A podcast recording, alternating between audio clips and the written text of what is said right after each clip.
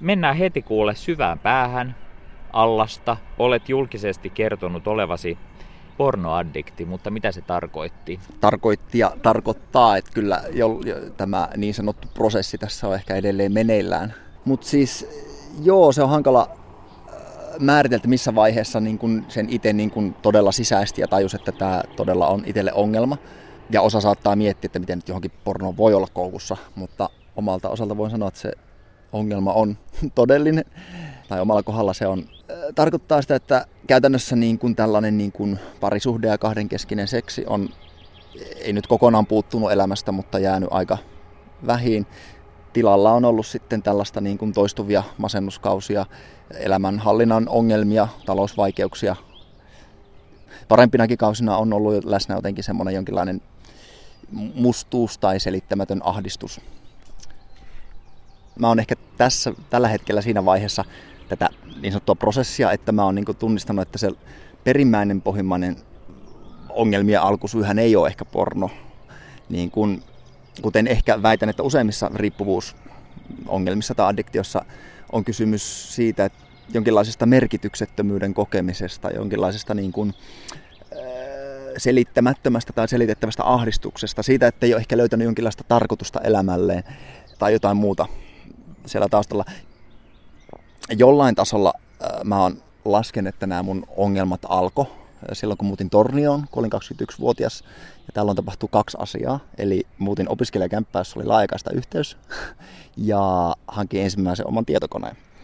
Et toki porno oli jollain tasolla ollut osa elämää jo aiemmin, mutta täl, mitä tolloin tapahtui, niin oli se, että niin kun eteen avautui yhtäkkiä semmoinen niin kun valtava niin kun klippien ja kuvien ja gallerioiden ja genrejen ja niin kun kaiken materiaalin niin kun valtakunta, josta ennen kaikkea pystyi nauttimaan ihan milloin halusi, täydessä yksityisyyden suojassa, ilmaiseksi, milloin vaan. Ja, ja tossa mun mielestä niin kun on yksi mun ton niin kuin nykyisen kaltaisen nettipornon ongelmista, että se, on niin, se saatavuus on niin helppoa, että tällä hetkellä kuka tahansa, mistä tahansa, milloin tahansa pystyy hetkessä saa pääsemään käsiksi materiaaliin, jota on loputtomasti. Aivan, se on tässä meidän taskussa, no, kännykässä. Aivan, niin. Koko ajan mukana kulkee mieletön pornokirjasto. Kyllä, se, et se on hauska ajatella, että meillä on molemmilla tällä hetkellä niin kuin minuutissa pääsy samanlaiseen materiaalimäärään, jota niin kuin, josta hartain harrastaja yhdeksänkymmentäluvulla saattoi vaan uneksia ja unelmoida. Se, se, se, on, se on totta.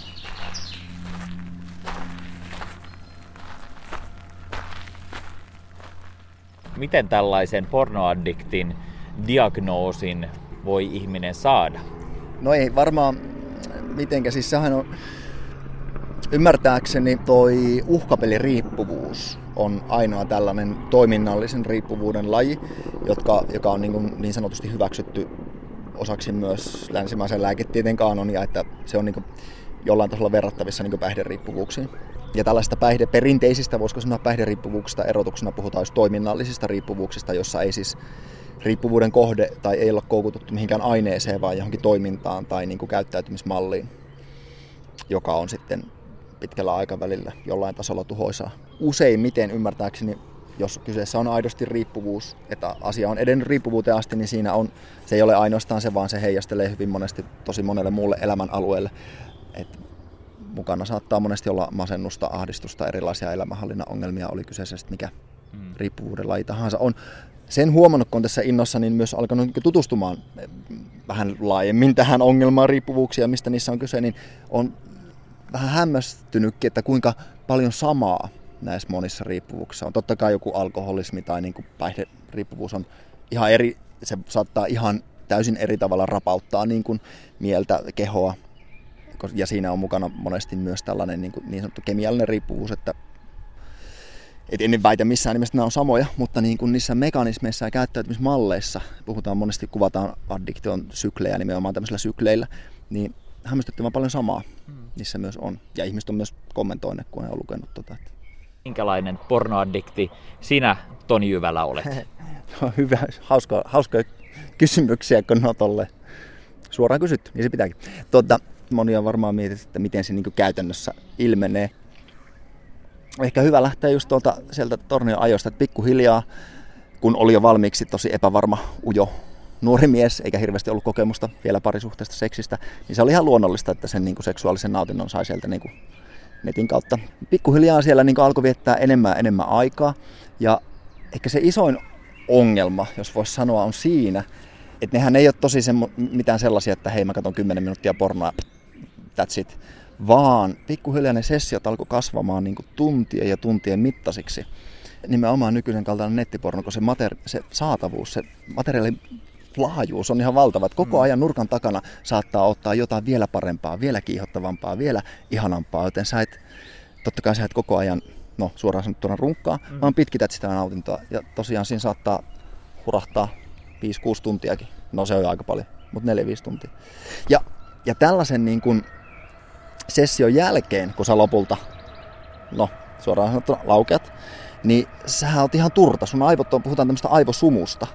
Et sen lisäksi, että sä koet pahaa oloa siitä, että eipä taaskaan tullut lähdettyä lenkille, nähtyä kavereita, tehtyä kotitehtäviä, niin, niin siinä on päällä tämmönen valtava tympeyden fiilis ja turta olo, koska sä oot kuitenkin tunteja ollut sellaisessa jatkuvassa kiihottuneisuuden tilassa, jatkanut tämmöisen audio, jatkuvan audiovisuaalisen ärsykkeiden niin kuin keskellä, niin ei puhettakaan, että siinä nyt jaksas alkaa tekemään mitään. Seuraavana päivänä saattaa olla vähän paha olo, kun ei tullut tehtyä mitään asiaa ja no mistä sä haat lohtua, no kotat vähän lisää. Ja pikkuhiljaa ajan myötä, kun aikaa tarpeeksi kuluu, niin aivot oppii, että okei, kun ahistaa, niin teet tätä, tää auttaa, kun ahistaa, niin teet tätä, tää auttaa. Ja pikkuhiljaa se alkoi vaan viemään, niin kuin, se alkoi näkymään, vaikka ei sitä silloin vielä tajunnut, niin toki sosiaalisessa elämässä, koulunkäynnissä, yleisessä olossa. Kerro, Toni Jyvälä, vielä vähän tarkemmin niin kuin tavallaan, että miten se pornon kulutus ja sen katsominen, miten se määritti sun elämää, sun päivärytmiä, ihan normaalia arkea? No sehän toki niin kuin vaihtelee tässä, kun tostakin, mitä kerron, on jo, niin kun, kun muutin sinne Tornioon jo mitä, viisitoista vuotta, mm. että pitkä ajanjakso, niin toki on ollut ajanjaksoja, jolloin sitä on tullut katsottua vähemmän ja niin kuin on ollut erossa, sitten on ollut ajanjaksoja, jolloin niin kuin se on ollut lähes päivittäistä. Ja niin kuin, et hyvin paljon se vaihtelee, mutta kyllä se on, tälleen kattelee tätä kokonaisuutta, niin aika ison osa elämää hallinnut. Ihan se, että sitä on kirjaimellisesti viettänyt sitä aikaa sen ruudun ääressä, mutta sitten monesti se on myös ollut niin kuin mielessä, että niin kuin ajatukset siitä ei ole päästänyt niin kuin irti.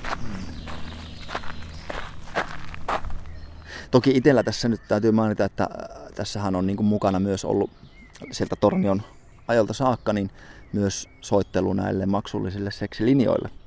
Et se on ollut iso merkittävä osa tätä niin kuin omaa pornon kulutusta. Hmm. Eli ihan pornolinjoille soitteleminen, mikä on nimenomaan se on juuri, joka on luonut sitten näitä talousongelmia, että sinne on toki se on aika kallista huvia.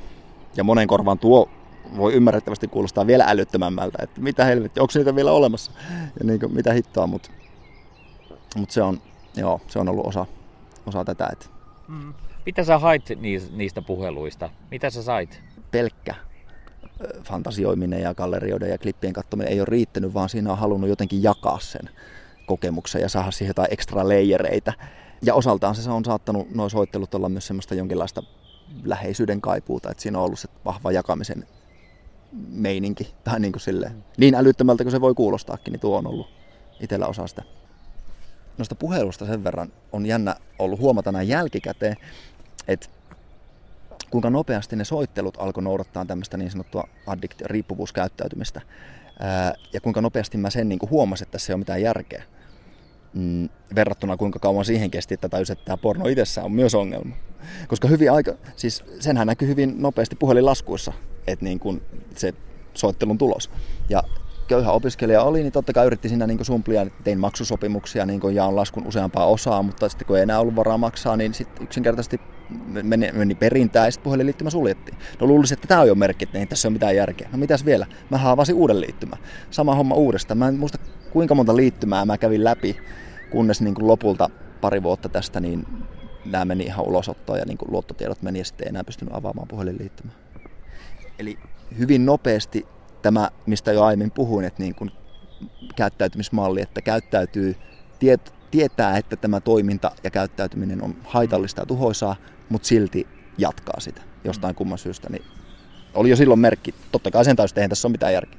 Toni Jyvälä, sä olet toipuva pornoaddikti, kolmekymmentäkuusivuotias teatterialan ammattilainen, sekatyöläinen, niin kuin taisit tuossa aikaisemmin sanoa. Sä oot kirjoittanut pornoaddiktiostasi blogia, sä oot puhunut tästä eri medioissa ja nyt me juttelemme tästä aiheesta. Koetko, että olisit jossain vaiheessa menettänyt ihmissuhteita tai mahdollisia parisuhteita tämän tämän kokonaisuuden takia? No kyllä varmaan, koska siis itsellähän on hyvin vahvana ollut, tässä on, mitä on vuoden ollut tällaisessa pitkäkestossa psykoterapiassa. Yksi anti, mikä sieltä on tullut, niin on tämmöinen menneisyyden merkitys on noussut tosi vahvaksi. Et sen sijaan, että ongelma todella olisi alkanut silloin kaksikymmentäyksivuotiaana, kun muutin Tornioon, niin on tullut selväksi, että hitto, nämä käyttäytymismallit esimerkiksi just naisten, tyttöjen kanssa, on noudattanut hyvin samaa kaavaa jopa ala-astelta lähtien. Ja se on mennyt silleen, että ihastuminen, itsensä epäily, perääntyminen, pettyminen, itsensä sättiminen ja lopuksi tietenkin itsensä vertaaminen muihin. Oi, noi on parempia, kun se viihtyy noitten kanssa. Tämmöinen niin kuin kaava, itsensä epäileminen, oli jo tuttua ennen kuin se porno alkoi niin kuin hallita elämää. Mutta se on kyllä ehdottomasti niin kuin lisännyt sitä. Kyllä mä koen, että niin kuin lukuisia niin kuin potentiaalisia parisuhteita tai lyhyempiäkin kohtaamisia vastakkaisen sukupuolen kanssa on jäänyt kokematta, koska on se oma reaktio on ollut yleensä se niin kuin paniikki ja perääntyminen. Se on se yksi tyhjiö, mitä tämä porno on omassa elämässä just täyttänyt. Niin kuin se seksuaalinen nautinto ja läheisyys, joka on niin kuin tullut sieltä. Ja ihan mistä ei niin kuin juurikaan puhuta, mutta mikä on hyvin yleistä ja toistuu ihmisten puheessa, jotka kokee pornon käyttönsä ongelmalliseksi.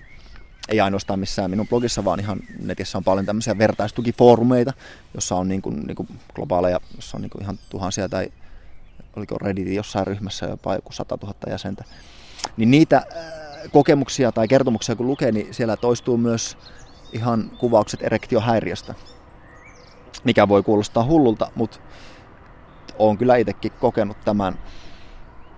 Et ihan koska on niin kuin sanottu, ehdollistanut saamaan sen seksuaalisen nautintonsa sieltä ruudun välitykseltä, niin sitten kun edessä onkin niin kuin aito, oikea nainen, niin va- vaikka häntä pitää niin kuin viehättävänä ja se haluaa sinua, sinä haluatte molemmat haluatte samaa asiaa, niin se kiihottumisen tunne loistaa kuitenkin poissaolollaan. Et toki siinä on mukana semmoista per- ihan perusjännitystä ja niin kuin jos on ahdistavaa elämäntilannetta tai stressiä, niin ainahan ei ota eteen. Mutta kun se koko tilanne on niin vieras ja outo, toisen kosketus, niin se on jännä, jopa se kiihottuminen tunne on niin kuin loistanut poissaololla. Ja tämä on ymmärtänyt, että niin kuin, jos porno, pornon kulutus on todella ongelmallista ja niin kuin jatkunut tosi pitkään, niin se voi näyttäytyä siinä monella, monella tapaa niin kuin petipuuhissa, että joko ei saa täyttä erektiota tai ei saa niin kuin pidettyä sitä loppuun asti tai ei kykene laukeamaan. Mm. Tällaiset. Ja nämä, sanottakoon suoraan, niin on kaikki tuttuja myös itselle.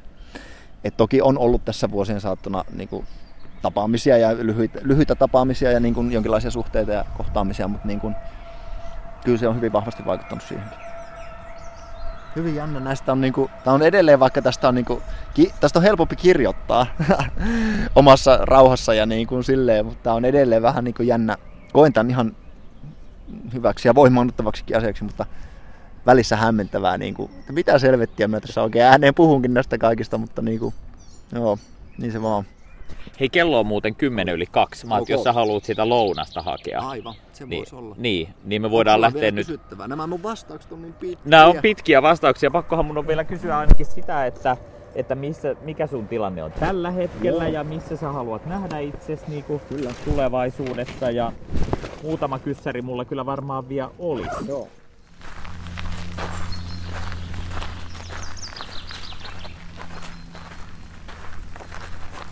Kaunis kesäinen Alppipuisto vaihtui sitten ravintolan lounaan sulkemisaikaan, nimittäin tota, piti tulla syömään välillä. Toni Jyvälä, sulla alkaa kohta teatteritreenit. Kerro nyt, että mikä hetki oli sellainen, kun sä ajattelit, että nyt saa riittää. Mä haluan tehdä muutoksen.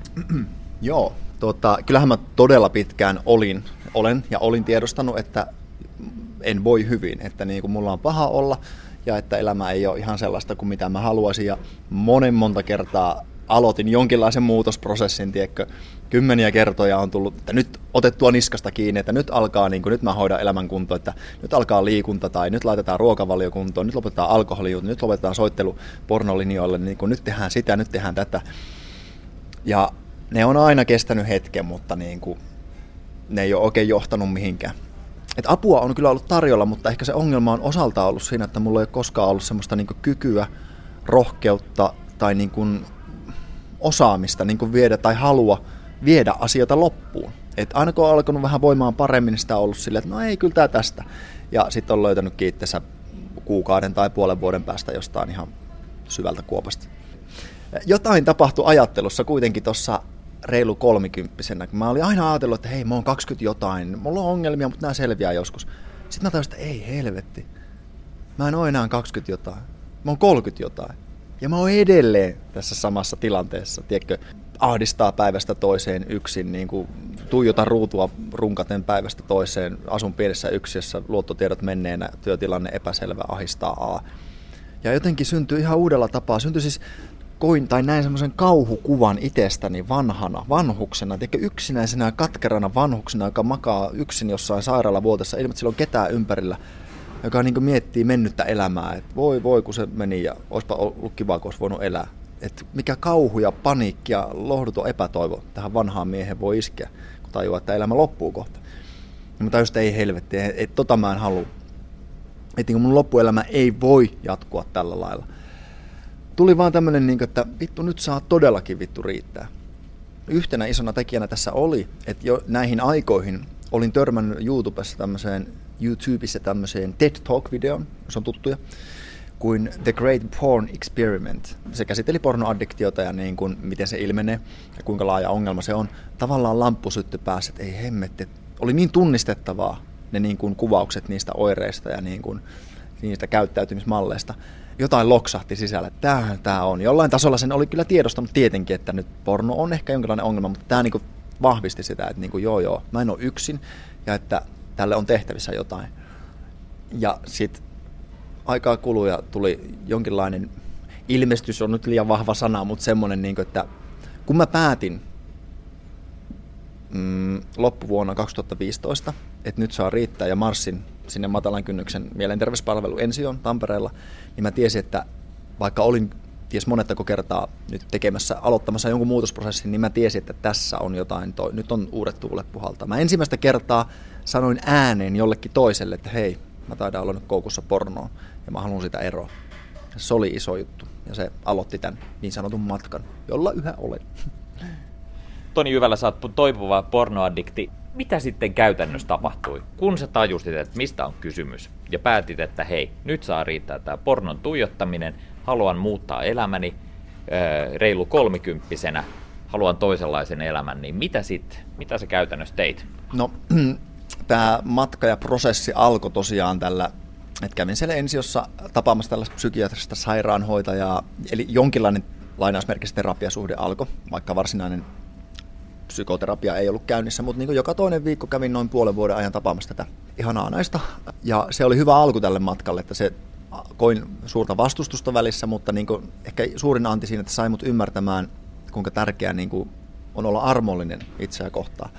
Et mullahan oli semmoinen nollatoleranssilinja, että niin kuin mä olin aina pettynyt, jos mä olin jonkun viikon jälkeen sortunut pornoon tai muuta, mutta se sai mut niin kuin näkemään, että vähän asioita isommassa mittakaavassa. Että niin kuin, ja myös sen, että tämä tulee olemaan pitkä, raastavakin prosessi, jossa on askeleita eteen ja taakse, kuoppia ja ala- ja ylämäkiä.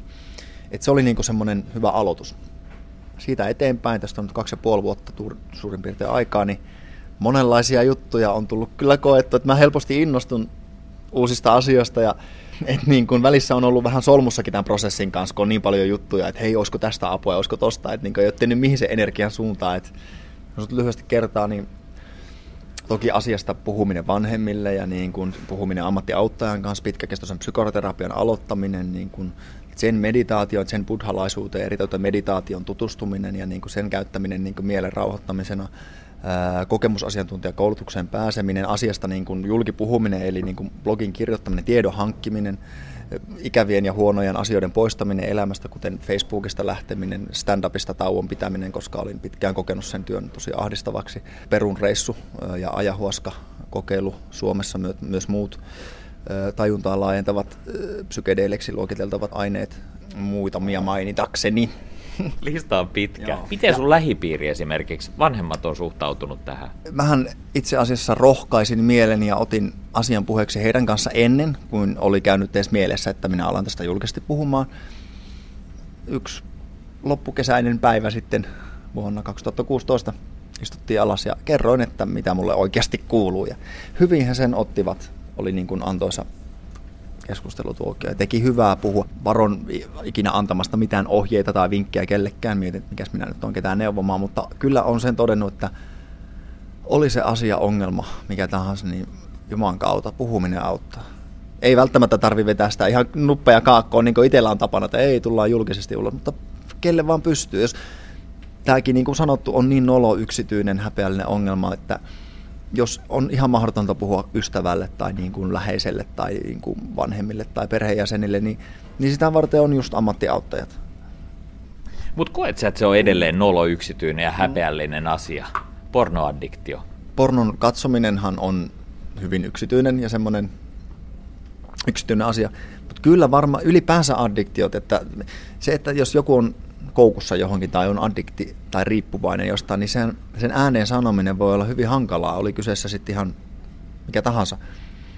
Niin kuin me hyvin tiedetään, että niin kuin kuinka hyvin joku alkoholisti saattaa peitellä riippuvuuttaan läheisille ja muille, ja jopa kieltää sen niin kuin valehdella itselleen. Me ollaan tosi hyviä valehtelemaan itselleen.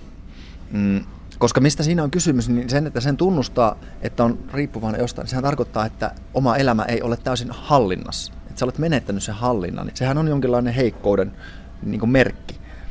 Niin siinä mielessä se on aina jotenkin, niin kuin, voi olla noloa.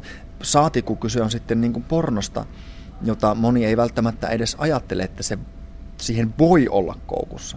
Plus, että se on jotenkin kuitenkin niin yksityinen ja nolo asia, että niin kuin, kyllä se, uskon, että monen, monelle se on ja itsekin sen tiedostaa, että se on, mutta toki itse on jollain tasolla tullut sinuksi sen, sen kanssa ja sen siitä puhumisen kanssa myös. Mikä on sun niin kun, tulevaisuuden haave ja toive? Mitä sä ennen kaikkea haluat, että olet esimerkiksi kymmenen vuoden kuluttua? Mm. Tota on ennenkin miettinyt ja tuota, jotenkin näin mä oon se itselleni muotoillut, että oli se elämän tilanne tai niin kuin paikkakunta, työtilanne, parisuhdetilanne, mikä tahansa, niin että olisi jotenkin sinut itsensä kanssa. Elämässä kuitenkin on ylä- ja alamäkiä, on ikäviä ja positiivisia yllätyksiä, on niin kuin, niin kuin kaikkea voi tapahtua. Elämäähän ei koskaan voi täysin hallita. Se on ehkä yksi ongelma ollut, että se itsellä on yrittänyt hallita elämää prosessin aikana, mutta enemmänkin on se, että tuntee ne fiilikset ja tunteet sellaisina kuin ne on. Että kun on hyvä fiilis, niin uskaltaa nauttia siitä. Uskaltaa sanoa, että mulla on nyt hyvä olla. Uskaltaa sanoa, että mä oon ihan hyvä jätkä ja niin kuin, mä oon just nyt onnellinen. Koska sekin vaatii rohkeutta. Varsinkin kun on vuosikausia ajatellut, että mä oon vähän, mä en oo, mä oon vähän huono. Niin se vaatii rohkeutta sanoa, että nyt on ihan jees fiilis. Mutta myös sitten, kun tulee ne, tulee, jos ja kun tulee, kaikkea voi tapahtua ja kaikkea tapahtuu, kun tulee se ikävä fiilis, masennus, ahdistus, yksinäisyys, ikävä yllätys. Että olisi sen verran sinut itsensä kanssa, että ei niin kuin sit pakene sitä jonnekin tai hae lohtua jostain vääristä paikoista, vaan hyväksyy sen ikävän fiiliksen sellaisena kuin se on. Kokee sen paskan tunteen ja uskoo ja tietää, että se menee kyllä ohi ja että sille on aina joku syy. Eli jotenkin olisi sinut itsensä kanssa. Eli toisin sanoen, että pystyisi nauttimaan tästä ihmeellisestä ja kauniista elämästä sellaisena kuin se on, koska se on aika makea juttu. Missä määrin sä ajattelet, että porno tulee kuulumaan sun elämään loppuelämän ajan? Tai millainen rooli sillä pornolla on sun elämässä, vaikka tulevaisuudessa? Mm. Eli toisin sanoen, onko minusta kohtuu käyttäjäksi? Äh. Jossain vaiheessa mä lopetin sen pornottomien päivien laskemisen, mikä oli hemmetin hyvä juttu. Mä olin siis tosi ehdoton, että mä nyt on, se on nolla toleranssi. Mutta totesin, että siinä kun on ollut vaikka seitsemänkymmentäseitsemän päivää erossa ja sitten sortuu, niin kyllähän se, sehän on niin kuin nollatilanteesta alkaminen, romahus pohjalla. Sitten mä, jossain vaiheessa mä lopetin sen, annoin tavallaan itselleni luvan katsoa pornoa ja se oli kyllä hyvä päätös. Siitä jollain tasolla päästi irti, siitä irti päästämisen yrittämisestä. Ja jo kun on tapahtunut semmoista hairahduksia, sortumisia, niin se ei ole, se ei ole ollut läheskään niin paha, että okei, näin kävi, that's it. Tulevaisuutta kun ajattelee, niin voi olla, että pornokäyttö on hallinnassa ja niin kuin sitä katsoo silloin tällöin, mutta ehkä enemmän minä ajattelen ja toivon, että elämässä olisi semmoista hyvää meininkiä, sisältöä, niin kuin läheisyyttä ja muuta sen verran, että sitä pornoa ei niin kuin tarvisi. Tai sitä ei tarvisi kieltää itseltään. Se voi olla osa elämää, mutta se voi olla olematta. Mutta jos se on, niin ei siinä määrin kuin nyt. Onko tällä hetkellä pornon määrä sun elämässä hyvä? Tällä hetkellä sen määrä on aika vähäinen, lähes olematon, että joo, kyllä se tällä hetkellä on ihan hyvä.